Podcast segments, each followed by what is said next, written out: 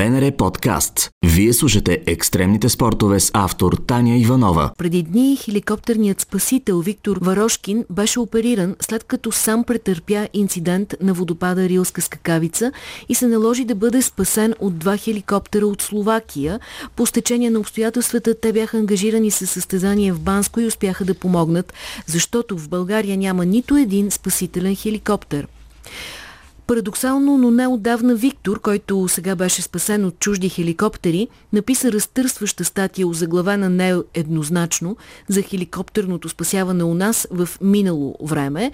В нея той описва драматична спасителна акция със свое участие в качеството си на спасител и обяснява защо е важно България да разполага не просто с един хеликоптер, а да разполага с система за хеликоптерно спасяване. Сега в студиото е Красимир Стоянов. Здравейте! Здравейте! Той сам е хеликоптерен спасител, заедно с още един човек е, от е, средите, Димитър Димитров, се опитва да убеди властите у нас в необходимостта тъкмо от това, да има система за спасяване. В студиото е, разбира се, и редакторката ни Таня Иванова, която следи темата. Добър ден. Добър ден, Таня, и в е, ефир. България наистина е единствената страна в Европейския съюз, която не разполага със свой спасителен хеликоптер или спасителни хеликоптери хеликоптери в множествено число. На Балканите без е, такива машини сме само ние и Косово. Другите балкански страни имат. Защо това е така? Имаме ли отговор? Отговорът преди доста години ми беше даден от един политик. Аз тогава се смях много, но се оказа, че приятелят ми е бил прав. Тогава той ми каза, Краси, няма политическа воля. Годината е 2005 и до ден днешен аз самия също се чудя и всичките ми приятели, с които по една или друга причина попадаме в ситуации, в които е хубаво да има бързи спасителни действия и бърз транспорт, се питаме също това. Надявам се най-после полека-лека да излезем от това дъно, защото не е нормално в края на 90-те години ние имахме прилична система за хеликоптерно спасяване, като визирам това, че имахме а, на разположение чрез Министерството на здравеопазването машина, която се занимаваше с акциите в планината. Това е Ми, Ми-8 беше типа хеликоптер. Естествено тежък. На фона на това, което сега се върши в света, а, така, това е усмивки от старите ленти, но го имаше. А, казвате система и вероятно една част от хората си казвате сега пък да купуваме и много хеликоптери. Може ли система да се изгради с един хеликоптер? Просто да се знае как се ползва той и какво се прави с него? Първо трябва да тръгнем от едно нещо много просто. Правилото за златния час в медицината. Тогава, когато стане инцидент. Аз не говоря а, за инцидент в планината а говорим за инциденти по пътищата, защото травматизма и броя на загинали по пътищата е много-много по-голям. Да. И всъщност там се акцентира. Колкото и да звучи жестоко, не трябва да, се, да, да фокусираме вниманието си единствено и само върху 5 или 6 случая в планината, които се извършват годишно и се налага спешен транспорт. Трябва да се обърнем към пътищата по които ежедневно загиват хора. Да, в Европа и мисля, това... че сме на първо място по загинали при да, пътно-транспортни происшествия. Целта на разговора не е да търсим причините за това. Така. Е. А, но а, защо трябва да има няколко машини? Отговорът е много прост. За да, да спазиме правилото за златния час. Защото световната статистика показва, че 30% от загиналите могат да бъдат спасени, ако в рамките на този, на тези 60 минути а, отидат квалифицирани хора, вземат ги и ги закарат до болнично заведение, което ще му каже адекватна помощ в първите минути след катастрофата. Аз самият претърпях жестока катастрофа 2006 година и знам много добре какво значи това. Бил съм и от двете страни на барикадата. Един път като човек, който се нуждае от помощ, втори път като човек, който оказва помощ. Много е ценно това и като опит. Има го а, и Виктор, а, този разказ, с който започнах, да бъдеш от двете страни на, на бариерата и като спасител, и като спасен. А, но нека да се обърна към редакторката Таня Иванова, защото ние вчера и най-основно Таня направи опит е, да се свърже с Министерството на регионалното развитие и благоустройството. Разбрахме, че всъщност оттам трябва да дойде информация какво се прави, защото след е, последния случай отново имаше политически обещания, че ще има решаване на казуса с хеликоптер за спасяване Ами оттам изпратиха писмена позиция, информация, в която се казва, че през 2020 година се планира с бюджет от 20 милиона лева да бъде открита процедура за доставка и оборудване със съвременна апаратура на медицински хеликоптер. Бенефициент е Здравното министерство, става дума за оперативна програма Региони в растеж. Процедурата за предоставяне на тази финансова помощ ще бъде обявена през март 2020 като срока, в който Здравното министерство трябва да подаде проекта е до края на май. А през септември тази година трябва да бъде сключен договорът за финансиране.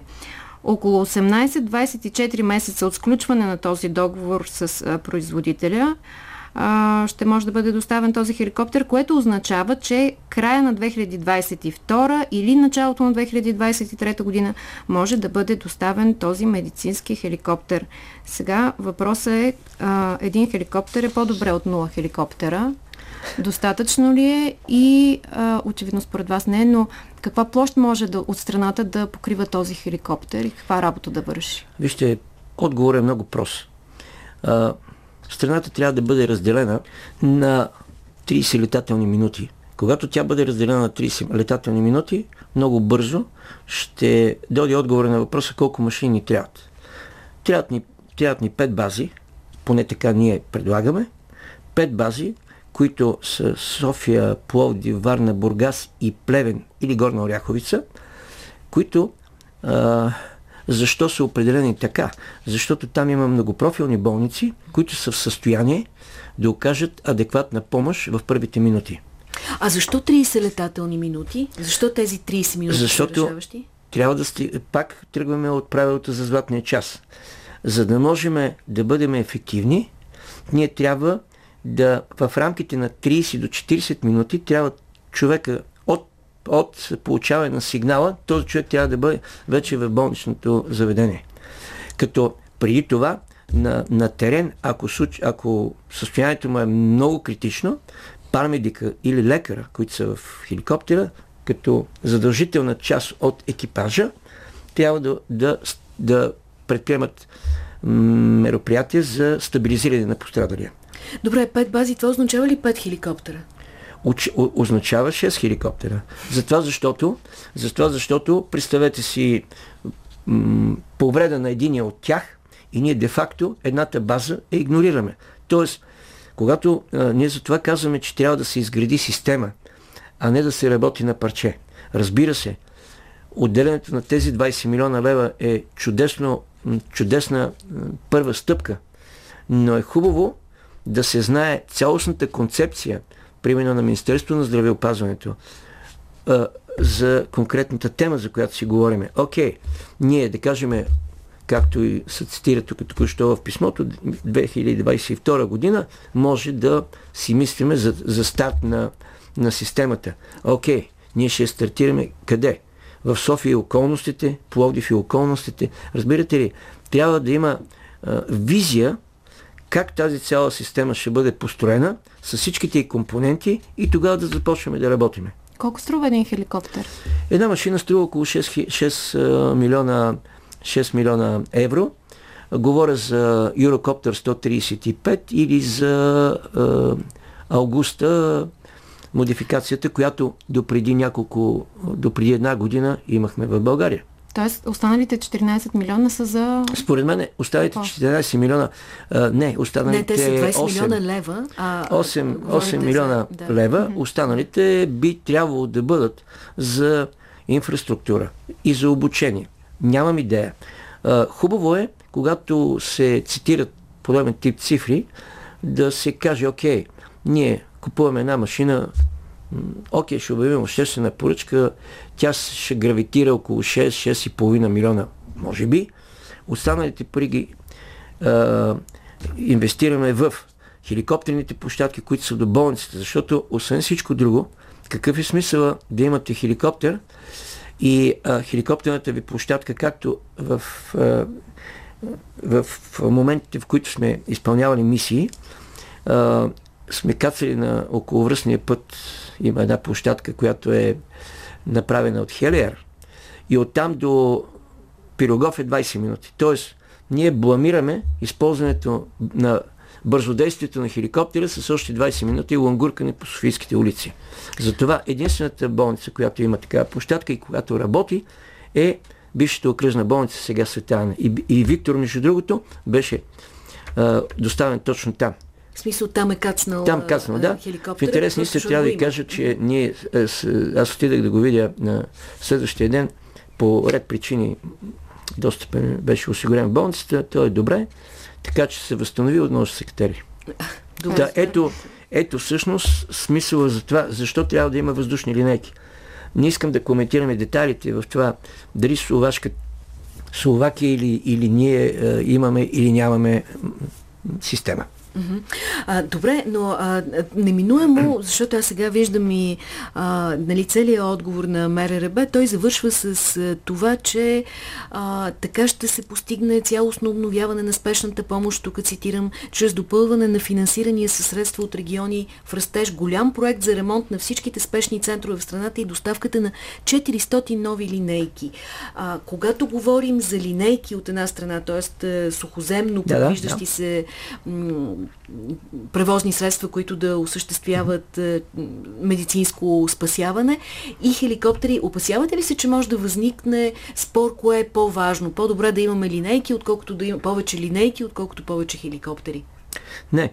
Въздушната линейка е допълнение и е компонент от изграждане на цялостната система, за която вие току-що споменахте. Не само, че не, трябва да има, не, не може да има конкуренция, това е просто допълнение. И това световната практика е доказ, го е доказала. Ние просто единственото, което трябва да направим, да стъпим на опита на страни, които са от нашата черга. Ето, Словакия, а, Унгария, Румъния, Полша. Друг е въпросът, а, че страните в Южна и Източна Европа са по-склонни към модел на финансиране от държавния бюджет. Защото има и други модели на финансиране, които не, не са тема на разговора ни, но аз бих искал да кажа само две думи за това колко би струвала издръжката, защото неминуемо трябва да стигнем до цифрички, колко ще струва една база или колко ще струва на бюджета ни функционирането на пет бази за една година на база на изчисления, с които не искам да занимавам аудиторията, ние сме стигнали до сумата 2 милиона и 760 хиляди лева издръжката на една база, но важно е да подчертая, че тя е базата, която ще функционира само за дневно дежурство. Тоест, ние няма, системата ни още не е изградена първо, а второ, нощното, нощното дежурство на, т.е. 24-часовото дежурство на хеликоптерите е, е доста по така, специална тема с очилата за нощно виждане и така нататък. Така че а, тази цитирана на цифра е сравнима с издръжката на една база в Германия, на база на статистическите данни, които имаме от 2006 година. Ясно, така наистина може да си представим цялата картина а, и да си дадем сметка какво липсва, защото очевидно а, липсва и тази цялостна картина. Не, не е просто да липсва един хеликоптер в случая, но а, аз мисля, че полезен този разговор, както и заявката и информацията, която получихме от МРРБ за това какви са техните намерения.